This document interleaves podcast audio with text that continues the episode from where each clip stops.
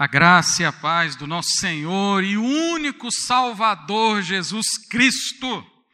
Amém. Estou muito feliz, muito feliz, estou honrado por, por esse momento, né? Tão esperado que vocês viram o relato.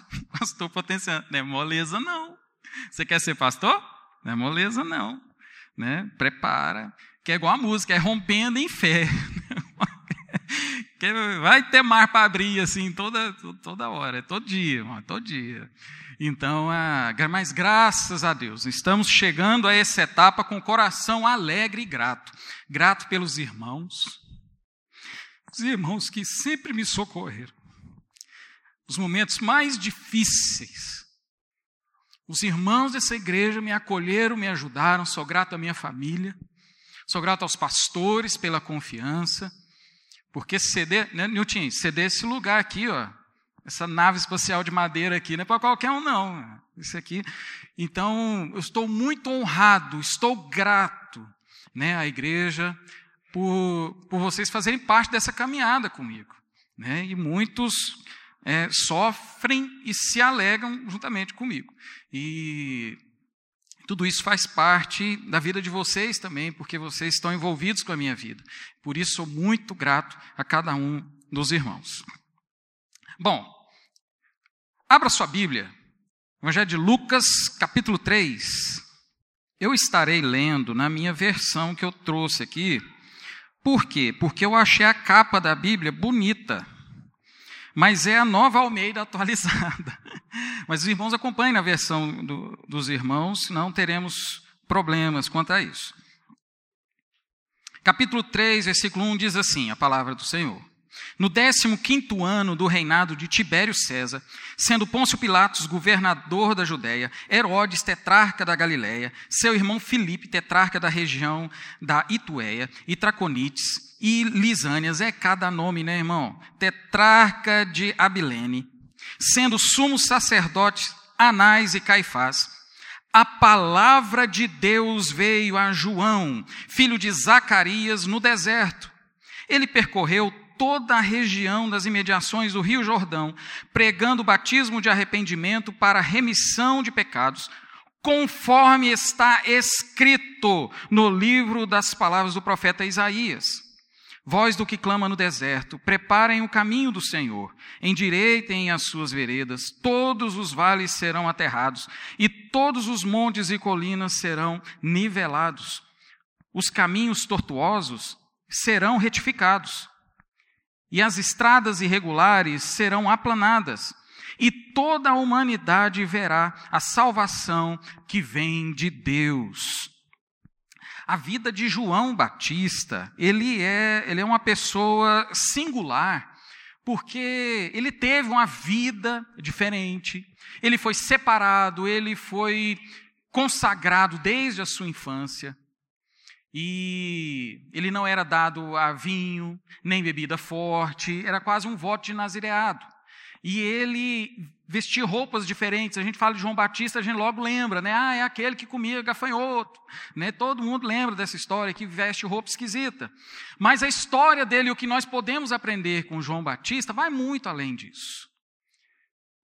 E é sobre o ministério dele, três características que eu queria que mostrar do ministério dele, e que deve acompanhar não somente o ministério daquele que prega a palavra, daquele que serve na igreja, mas de todo cristão.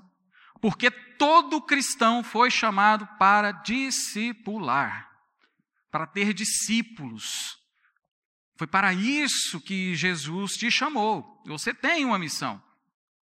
E nesse texto que nós lemos agora aqui do Evangelho de Lucas, acerca de João Batista, diz algumas coisas interessantes aqui. Lá no versículo 2 diz que a palavra de Deus veio a João, filho de Zacarias, no deserto. E logo depois diz no versículo 3 que ele percorreu toda a região das imediações do Jordão, pregando o batismo de arrependimento para a remissão de pecados, conforme está escrito. Então a, a vida dele, tanto a sua identidade quanto o seu ministério, o seu chamado, é centrado nas Escrituras, é centrado na palavra de Deus. E ele não desvia em nenhum momento da palavra de Deus. O ministério dele é baseado na palavra de Deus. Se nós formos ler no Evangelho de João a respeito dele, olha só. Uma vez ele foi inquirido. Vários homens chegaram para João Batista e falaram assim: João, quem que é você? Quem que é você? Olha só, você é Elias, você é o Messias, você é um profeta. Quem que é você, João? Sabe como é que ele respondeu? Olha só. Eu sou a voz do que clama no deserto, endireita o caminho do Senhor, como disse o profeta Isaías. Ele respondeu com a palavra do Senhor. Aí ele não tinha problemas quanto à sua identidade. Ele sabia quem que ele era. O verdadeiro discípulo de Jesus, ele sabe quem que ele é. Ele não tem dúvidas de quem que ele é. E onde que nós vamos encontrar então a base para responder quem que eu sou? Na escritura, a nossa vida, o nosso chamado, a nossa identidade não é determinado por nós. Irmãos, João, os pais de João não tiveram oportunidade nem de dar um nome para o filho. Porque Deus já falou: ó, vai nascer um menino, ele vai ser uma bênção. E o nome dele vai ser João. e quando for escolher o nome do menino depois que ele nasceu, perguntaria: e aí, Zacarias, qual que vai ser o nome do menino? João. que a palavra de Deus disse que tinha que ser João. É uma vida, uma identidade pautada na palavra de Deus. Eu sou a voz do que clama no deserto. Ele não tinha dúvida disso. E ele não tinha dúvida também da sua missão, porque a sua missão era centrada na palavra de Deus. João, Evangelho de João, capítulo 1, 6, 9, diz assim: Houve um homem enviado por Deus, e o nome dele era João. Este veio como testemunha para testificar a respeito da luz, para que todos viessem a crer por meio dele. Ele não era a luz, mas veio para dar testemunho da luz, a verdadeira luz que vinda ao mundo ilumina toda a humanidade. Ele sabia disso, ele tinha convicção qual que era a sua missão. Sabe por que às vezes nós temos dificuldade para discipular os nossos filhos? Porque às vezes nós não entendemos qual é a nossa missão e às vezes não entendemos sequer a nossa identidade, o que que nós somos em Cristo e como isso deve refletir na minha vida como pai e como mãe. Não entende o seu papel, não entende a sua missão como pai e mãe. Negligencia isso, terceiriza esse trabalho para a igreja, porque não entende, não ainda encontrou na Escritura a sua identidade e o seu papel como cristão. E a vida de João Batista era uma vida firme, ele tinha convicções claras de quem que ele era e qual que é a sua missão. Eu gostaria que você abrisse a sua Bíblia. Primeira carta de Pedro, capítulo 2.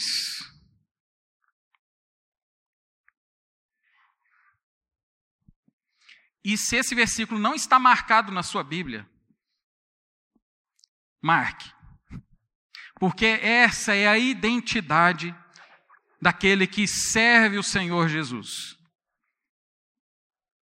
Primeira carta de Pedro, capítulo 2, versículo 9. Você quer saber qual é a sua identidade? Quem que você é e qual que é a sua missão? Leia comigo. Vocês, porém, são geração eleita, sacerdócio real, nação santa, povo de propriedade exclusiva de Deus, a fim de proclamar as virtudes daquele que os chamou das trevas para a sua maravilhosa luz. Antes vocês não eram povo, mas agora são povo de Deus. Antes não tinham alcançado misericórdia, mas agora alcançaram misericórdia. Você agora faz parte do corpo de Cristo, do povo de Deus. Ah, e qual que é a sua missão? Proclamar o nosso Senhor, as maravilhas do nosso Deus. Essa que é a sua missão, essa que é a nossa missão. Essa é a nossa identidade centrada na palavra do Senhor. Mas o texto não termina aí. E dentro dessa missão de João, de proclamar então a mensagem do Senhor, as maravilhas do Senhor, de pregar o arrependimento, ele tinha convicção desse papel dele, dessa sua missão. Mas qual era o teor da sua mensagem? Ele denuncia o pecado. Isso é muito importante. Porque hoje, quando nós vamos tratar com os nossos filhos, com, a nossa, com aqueles que estão nos seguindo, um grupo de adolescentes, por exemplo, que estão lá em cima, ou crianças aqui no departamento infantil, você no seu grupo pequeno, nós temos que ser mais João Batista. Está faltando João Batista. Porque a gente quer encontrar soluções para todas as coisas da nossa vida. A gente quer traçar caminhos diferentes, mas a gente não quer denunciar o pecado. A gente tem essa dificuldade. As pessoas têm todos os tipos de problemas, mas quando você fala pecado, aí já arrepia. Peraí, pecado não. Não tem outra solução para mim, não? não? Será que eu não tenho outro problema? Mas a gente tem que ser como João Batista, como discipuladores, como pais, nós devemos denunciar o pecado. Nós não condenamos o pecado porque Jesus veio para resolver esse problema. Mas a gente tem que denunciar o pecado. E como que a gente faz isso? Através da palavra de Deus, centrado sempre na palavra de Deus. Então já vemos duas características do ensino de João Batista. Primeiro, porque ele é centrado na palavra de Deus. Outra característica, porque ele denuncia o pecado. Eu falo isso porque eu tenho filhos, os meus filhos fazem tratamento psiquiátrico, tomam remédio, né? Mas tem hora, Daniel sabe disso, né, Daniel? Tem hora que não é déficit de atenção, tem hora que não é falta de remédio. Tem hora que é pecado. E a gente tem que conversar esse assunto e tratar como pecado. E nós temos dificuldades de chegar nesse ponto contra nós mesmos. Porque a gente quer achar que a gente tem um monte de problema. Mas apontar para o nosso coração e falar assim, rapaz, o problema é o meu pecado. Rapaz, isso aí o bicho pega. A gente quer achar problemas e dificuldades externas. Mas quando a gente aponta para a gente e fala, rapaz, esse problema sou eu. Hum, e a Bíblia, irmãos, ela é clara em afirmar que todos nós pecamos, que nós nascemos pecadores e que essa é a nossa condição. Você é pecador. Certa vez eu, eu, eu falei para um, uma irmã que a bebezinha dela era pecadora e que ela precisa de Jesus. Essa irmã ficou sem falar comigo. Mas onde a gente descobre essas coisas e a gente afirma com tanta segurança essas coisas? Através da palavra de Deus. E olha só como é que João Batista tratava acerca do pecado. Vamos ler a partir do versículo 7. João dizia às multidões que saíam para ser batizadas: Raça de víboras, quem deu a entender que vocês podiam fugir da ira vindoura? Produzam frutos dignos de arrependimento. E não comece a dizer uns aos outros: temos por pai Abraão, porque afirmo a vocês que Deus pode fazer com que estas pedras surjam filhos de Abraão. E também o machado já está posto à raiz das árvores, portanto, toda árvore que não produz bom fruto é cortada e lançada no fogo. Aqui ele não só estava debatendo e apontando para os fariseus, mas ele está acusando e denunciando toda a religiosidade infrutífera. Eles eram religiosos, mas não produziam frutos nenhum. Frutos de arrependimento. Não reconheciam o pecado deles. Apontavam o pecado dos outros e se escondiam atrás da sua religiosidade. Outra denúncia que ele fez, versículo 10 e 11. Então as multidões perguntaram a João: O que é que devemos fazer? Ele respondeu: Quem tiver duas túnicas, reparta com quem não tem, e quem tiver comida, faça o mesmo. Aqui ele não está fazendo só uma divisão de patrimônio, mas ele está denunciando a avareza e o egocentrismo.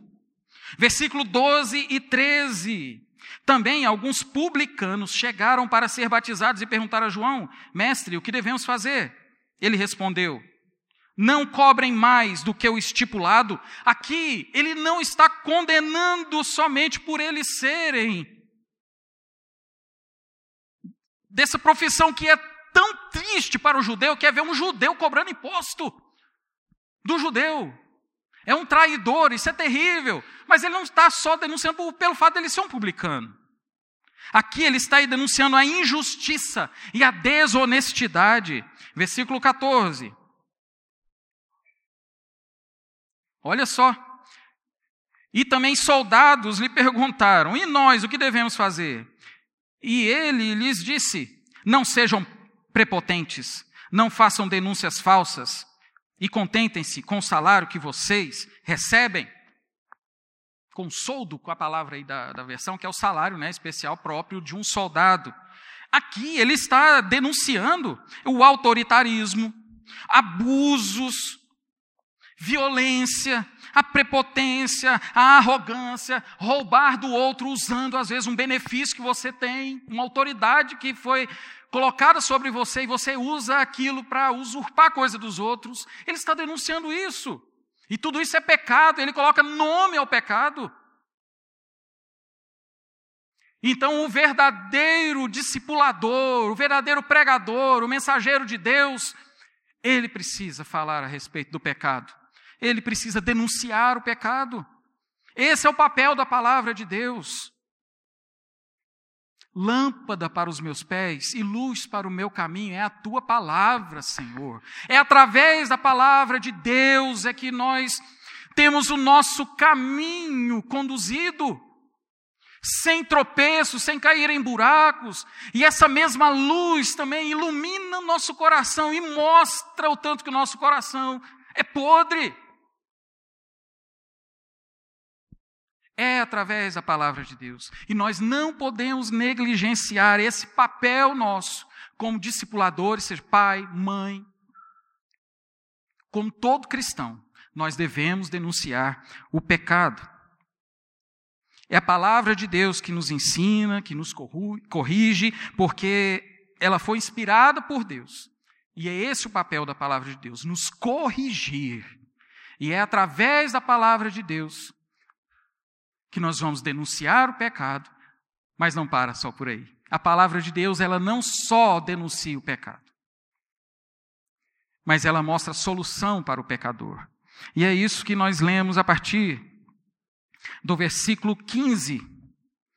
Estando o povo na expectativa e pensando todos em seu íntimo a respeito de João, se por acaso ele não seria o próprio Cristo, João tratou de explicar a todos.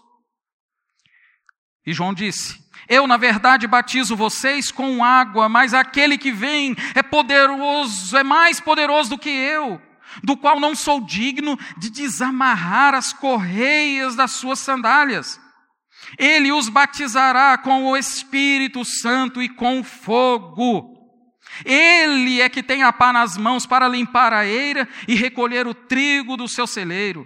Porém, queimará a palha no fogo que nunca se apaga. Sabe o que é que João fez aqui?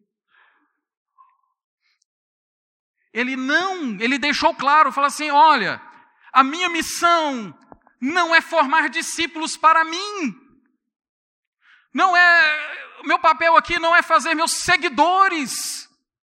Eu não quero um grupo olhando para mim, esperando algo de mim. O batismo que eu faço é o batismo de purificação de pecados, é um sinal externo. Vocês reconhecem que vocês são pecadores, é, é isso que eu vim fazer aqui. Mas eu vim para preparar um caminho mais excelente. Aquele que vem após mim, esse sim esse sim vai perdoar os nossos pecados. Eu não sou digno nem de desamarrar as suas sandálias. Quem desamarra a sandália do pé do outro é o pior funcionário de uma casa. É a pessoa mais indigna. E ele fala: Ó, vocês estão me seguindo, eu sou respeitado, o pessoal me admira, gosta da minha mensagem, mas esse que vem, eu não sou digno nem de desamarrar a sua sandália. Ele, uma pessoa que ela é cheia da palavra de Deus e cheia do Espírito Santo, ela não aponta para si mesma como referência para aquela pessoa ela não é o fim em si mesma. Oh, eu sou o seu discipulador, vem e me siga. Uma pessoa cheia do Espírito Santo e cheia da palavra de Deus aponta sempre para Cristo. Aponta para Cristo. Porque João, ele pregava o arrependimento, mas ele não podia perdoar o pecado, não resolve o pecado.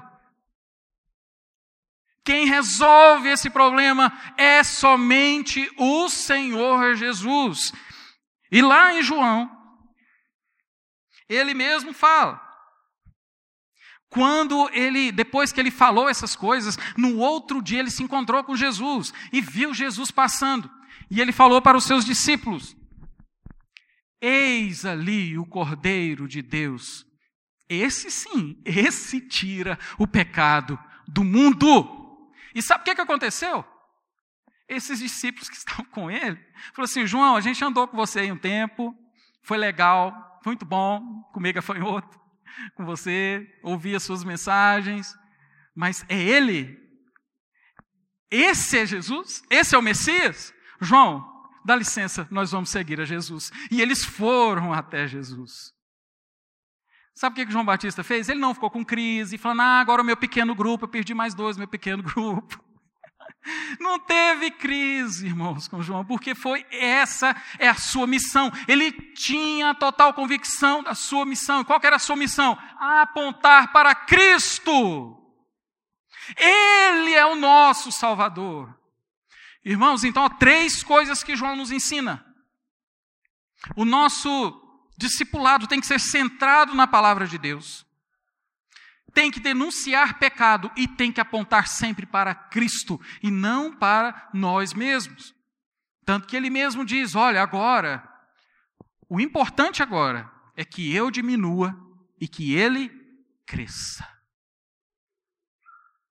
Irmão, será que isso não está faltando no nosso discipulado, no trato na nossa casa com os nossos filhos? Será que às vezes a gente não educa o outro, ou um companheiro, um colega de trabalho, porque a gente tem sérios problemas quando a gente aponta para nós. Ó, oh, você, você tinha que ser como eu. Não, peraí, como eu não dá. É, eu tô, eu tô ruim também. tô ruim das pernas também. Ah, irmãos, mas todo problema acaba.